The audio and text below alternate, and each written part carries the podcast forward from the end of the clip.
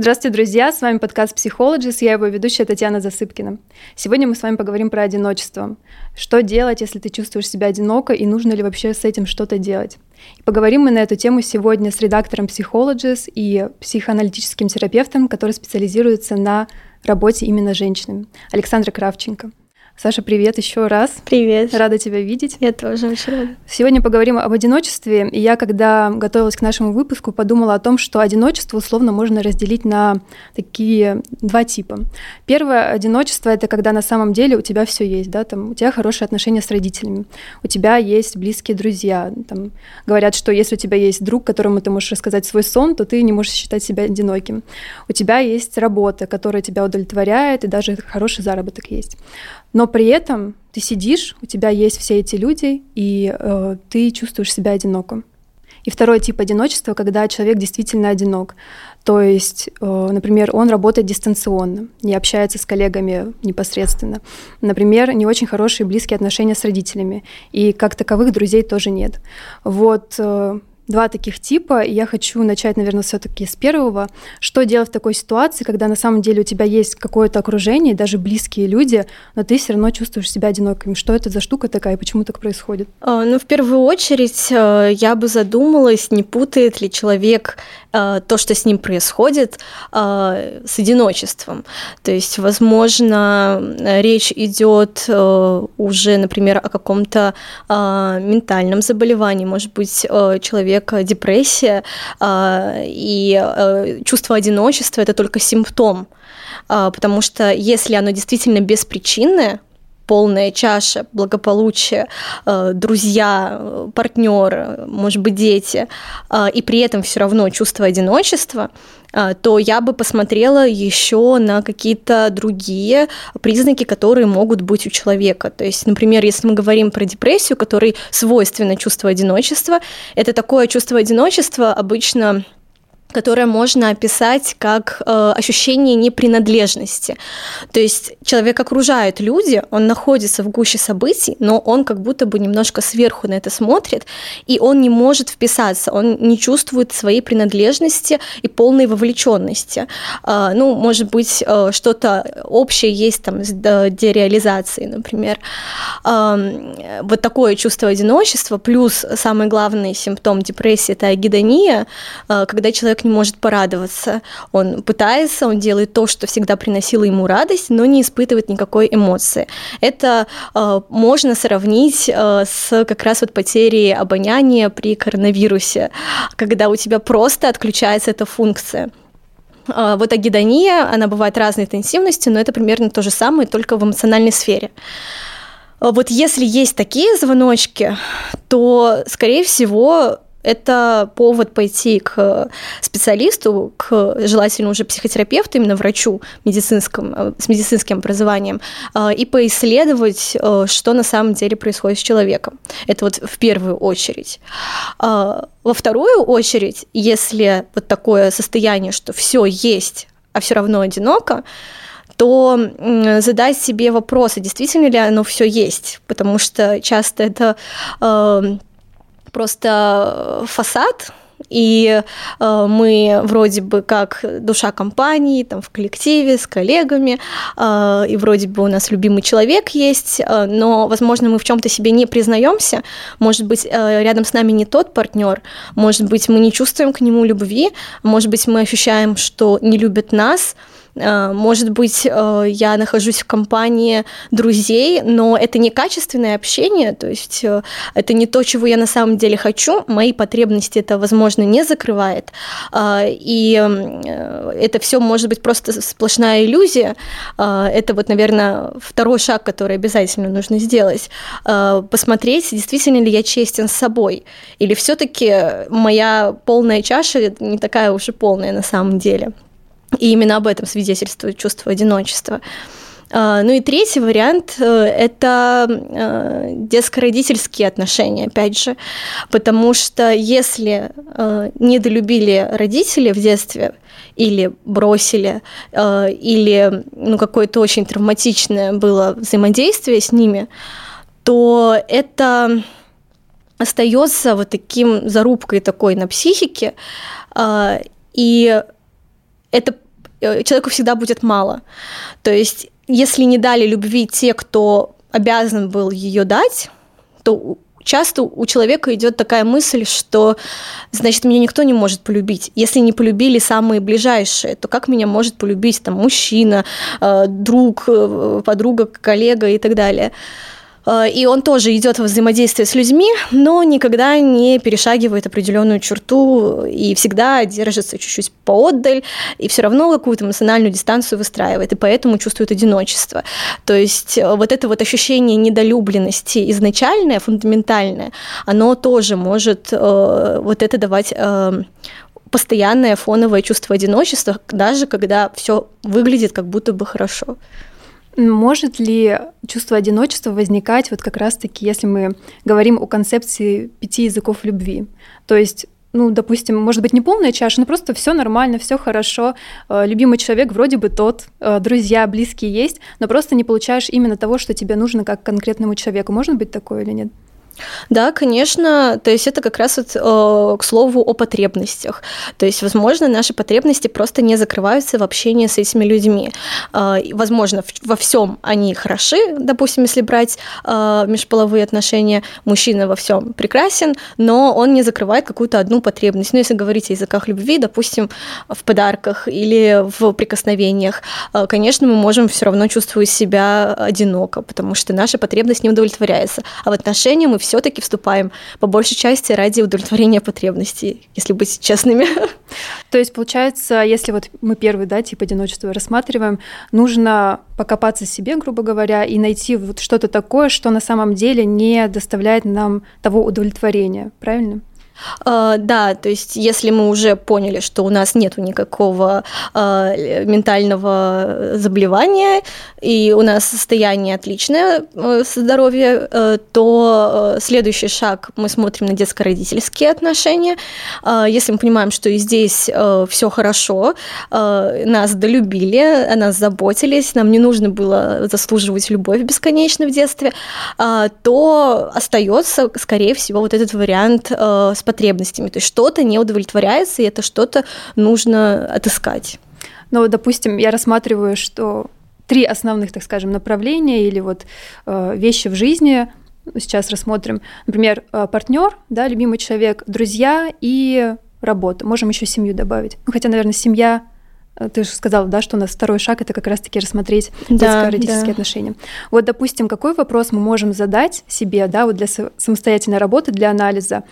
Э, допустим, что такого я хочу получать от партнера, но не получаю, да, чтобы в итоге прийти к выводу о том, что да, действительно, на самом деле, вот это мне не дает быть счастливым, например. Как отыскать э, то самое, ту да, самую потребность? Например, э, касаемо партнера, касаемо друзей, да, и касаемо работы. Может быть, какой-то один общий вопрос. Один общий вопрос это чего мне не хватает, ну, наверное, самый главный вопрос. А, здесь все опять же зависит от а, степени осознанности человека а, и от степени его честности с самим собой. Все-таки, когда человек честен с собой, он способен найти ответы практически на все вопросы. Другой, другое дело, что довольно часто сложно быть честным с собой, потому что работают психические защиты, они просто блокируют то, что нам неприятно, больно, не хорошо. Поэтому мы идем а, к психотерапевту, который а, медленно, спокойно а, эти защиты снимает э, тихонечко, и мы вдруг оказываемся лицом к лицу с этой честностью о самом себе. Если же мы понимаем, что мы, в принципе, способны пойти в это самостоятельно, то, опять же, диалог внутренний самим собой, он э, способен э, привести к тому, что мы отыщем эту потребность, которая не удовлетворяется. В принципе, э, опять же, психика, она э, работает всегда на то, чтобы принести нам как можно больше удовлетворения, как можно меньше напряжения, поэтому если просто задаст, задаться целью найти, то не составит труда это найти на самом-то деле, и довольно быстро всплывет этот ответ э, в нашем сознании. То есть самое сложное это отыскать мужество, признаться себе, да. что не так. Да, вот это очень сложно, потому что э, это же не просто признание, это понимание за этим может идти, что рядом со мной не тот человек, это значит, что я какое-то время, допустим, потратил не на то, или это мне сейчас, или я все-таки привязался к этому человеку, и мне сейчас нужно будет э, с ним расходиться, мне нужно будет проживать потерю, это то, чего никто не хочет проживать, никакую потерю.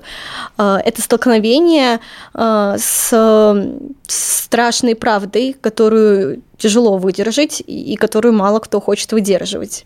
Поэтому, конечно, это большое мужество. Когда мы говорим об одиночестве, которое такое фактическое, физическое, когда, да, я уже сказала в начале, не очень близкие отношения с семьей, с друзьями, работа дистанционная. Вот о таком одиночестве предлагаю поговорить. Например, ситуация. Э, мама знает, что у дочки вот такая жизненная ситуация, там не очень близкие друзья, и там работа дистанционная, и она за нее переживает. Но дочка искренне говорит, да мне вообще нормально, мне хорошо и так одной, и она причем говорит искренне об этом.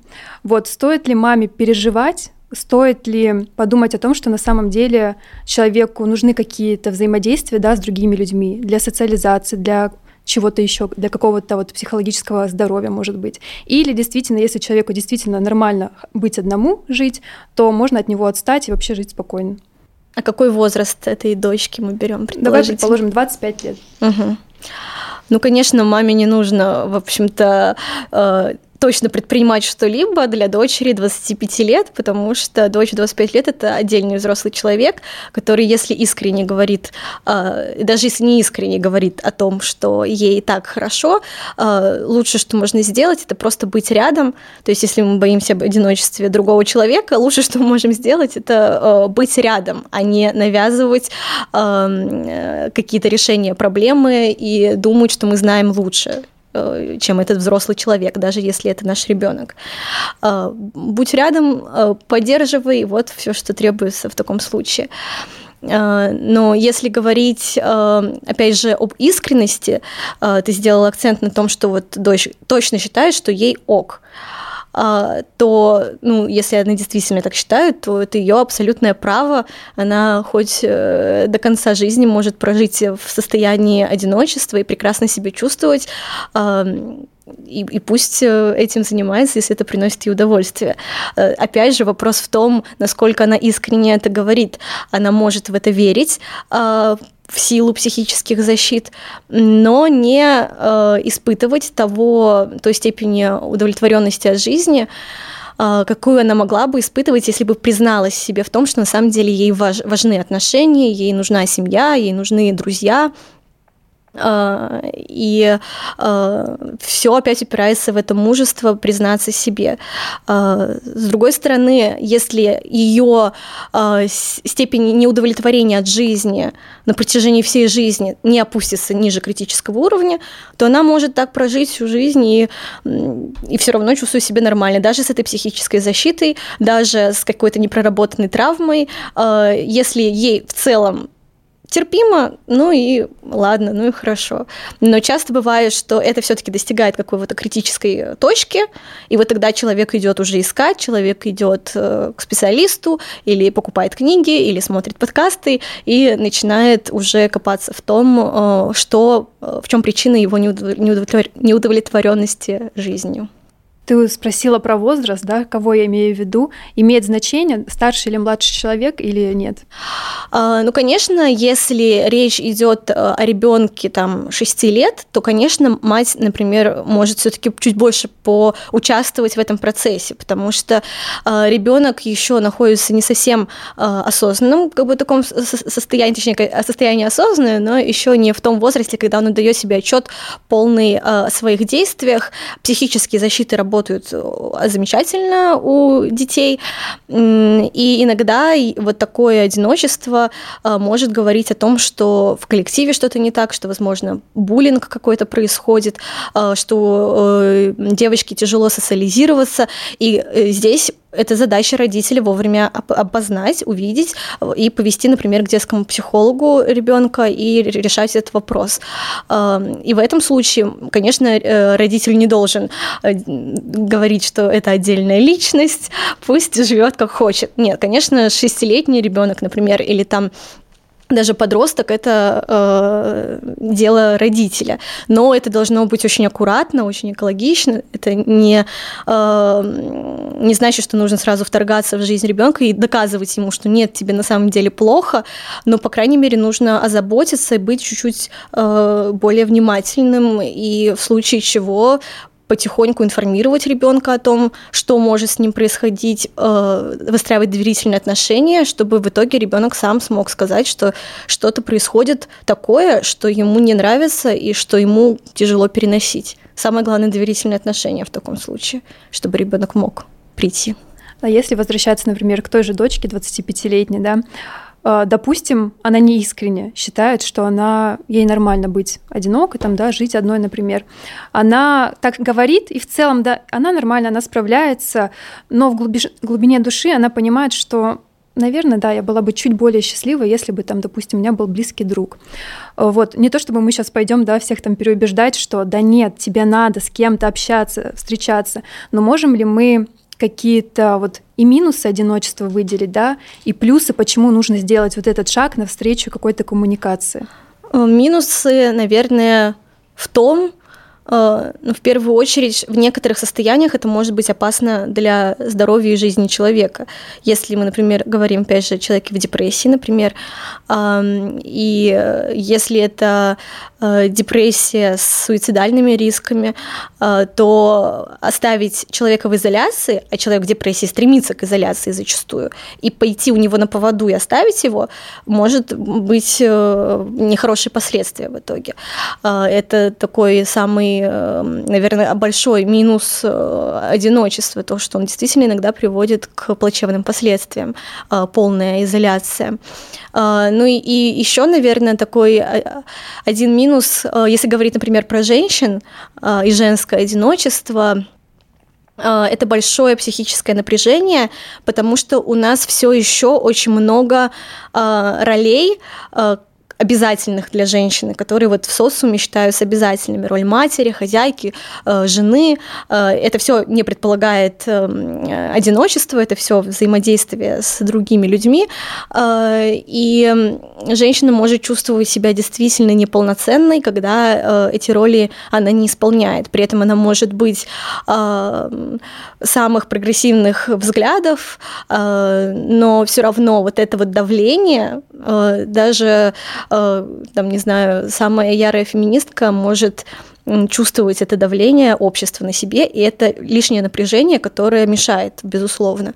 Э, и самое, наверное, основное это то, что э, в одиночестве мы сталкиваемся с, со многими экзистенциальными вопросами о смысле, о себе, о конечности жизни, и это вопросы очень болезненные, то есть мы сталкиваемся с это одиночество, оно, в общем-то, перерастает уже в экзистенциальное одиночество такое. То есть, что я пришел в этот мир один, я уйду один, где мы все равно мы пытаемся друг друга понять, но никто не сможет понять друг, на, друг друга на 100%. Вот эти все э, понимания, осознания могут э, к человеку прийти. Э, и это такой э, ужас, с которым тоже э, не просто справляться, и который не каждый может выдержать, и оно уже может повлечь за собой какие-то подавленные состояния. Вот. Но у этого как раз есть обратная сторона, потому что если мы сможем столкнуться с этими ужасами, мы сможем прожить этот э, кризис экзистенциальный, то мы станем намного сильнее, мы сможем принять хаотичность, неопределенность жизни. Э, это даст э, огромную силу, огромную огромный такой фундамент, на котором мы потом можем выстроить очень многое. И это, можно сказать, уже плюс одиночества, потому что если мы рискнем войти в это состояние ужаса и сможем с ним справиться, принять то, что мир так устроен, и что одиночество это э, то, что есть у каждого, и у нас никогда нет гарантий Даже если мы выходим замуж, если э, мы рожаем детей, у нас никогда нет гарантии, что мы останемся с этими людьми и что завтра уже что-то не случится. То есть, что одиночество на самом деле присуще каждому. И когда человек это принимает, он становится намного сильнее. Это вот большой плюс одиночества. Сложный такой, но плюс. Э, и туда же можно, я думаю, отнести то, что в одиночестве мы строим, имеем возможность строить отношения с собой – мы никогда не бываем на 100% одиноки, потому что есть вот этот вот э, другой, он всегда есть в нашем сознании. Вот как, это теория Лакана, психоаналитика, о том, что мы всегда все равно взаимодействуем с другим, с каким-то символом э, в нашем даже сознании, просто диалоги постоянно ведем. Так почему бы вот в этом одиночестве не провести диалоги с самим собой, не узнать себя получше, не э, построить какие-то классные планы на жизнь э, и воспользоваться этим таким образом? и ресурсы себе э, дополнительного добавить. Ну, как раз-таки вот про плюсы и преимущества одиночества, да, чтобы такой позитив у нас угу. наконец получился на эту тему. Ты уже сказала, да, ряд каких-то вещей, но все таки можем мы продолжить эту мысль как я могу с пользой провести вот этот э, период одиночества, что такого я могу сделать, чтобы оглянуться назад и такая, блин, да, я была одинока, но зато я сделала вот это, вот это, вот это. А в первую очередь, конечно, нужно делать вот это, вот это, вот это. А, то есть, эм, когда мы оказываемся в этом периоде одиночества, я так понимаю, что мы вот об этом, да, говорим, что... Извини, перебью. Даже не сколько сделать, а, например, поняла про себя что? Вот что я могу такого про себя понять вот в этот период, да, чтобы угу. вот это была какая-то польза от этого? Ну, можно очень многое про себя понять, то есть начиная от того, что я на самом деле люблю есть э, на завтрак. Э, мне вспомнился фильм с Джулией Робертс «Бежавшая невеста». Там как раз вот суть в том, что она э, все время все с новым партнером, она пытается выйти замуж, но никак у нее это не получается.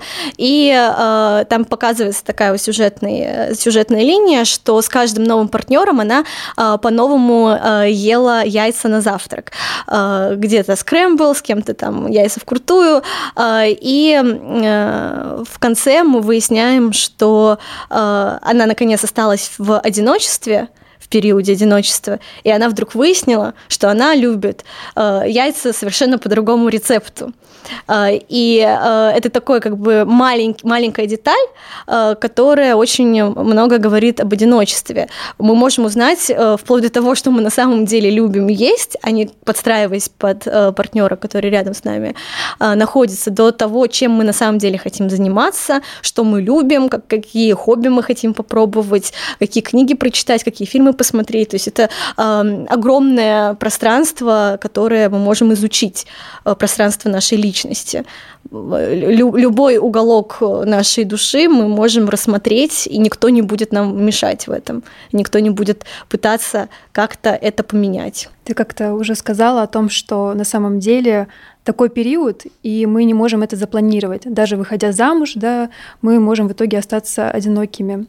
Э, можем ли мы как-то принять этот факт, что мы должны сделать, чтобы принять факт одиночества, потому что, опять же, да, разные ситуации, ты можешь переехать в другой город, а можешь разругаться там со своими друзьями, и чувство одиночества, оно не сколько э, тебя пугает, потому что ты действительно одинок, а сколько вот именно все там с кем-то, я, а я вот у меня никого нет. Как мы можем принять вот этот период одиночества для себя?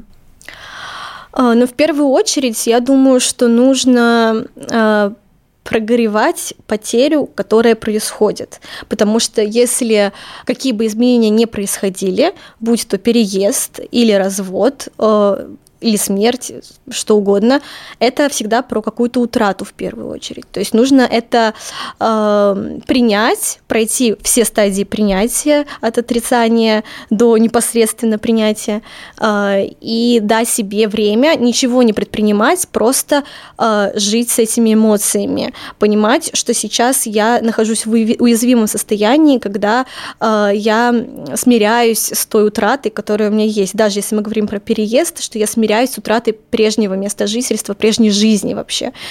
А, и не нужно форсировать события, не нужно сразу кидаться в пучину новых знакомств, а, делать вид, что ничего не произошло, что прошлая жизнь просто резко перетекла в новую. Нужно дать себе этот период а, горя Это самое первое, я думаю, что необходимо сделать вот в таком вынужденном периоде одиночества.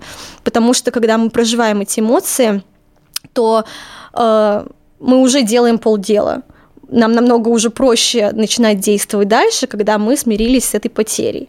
А, и дальше я думаю, что а, как раз пришло время для отношений с самим собой.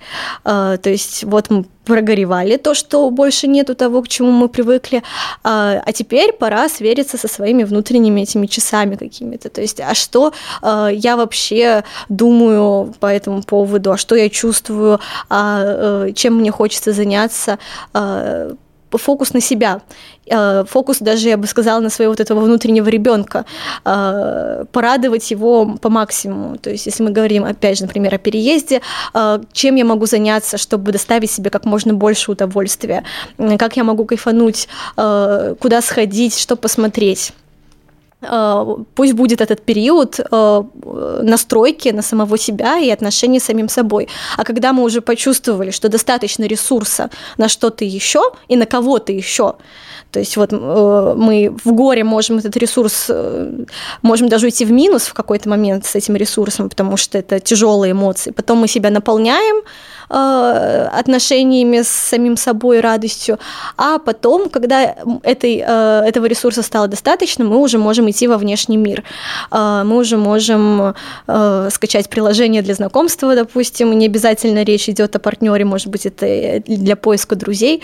Мы можем уже становиться открытым для нового общения, если у нас есть такое желание, и наполнять свою жизнь новыми людьми, новой коммуникацией.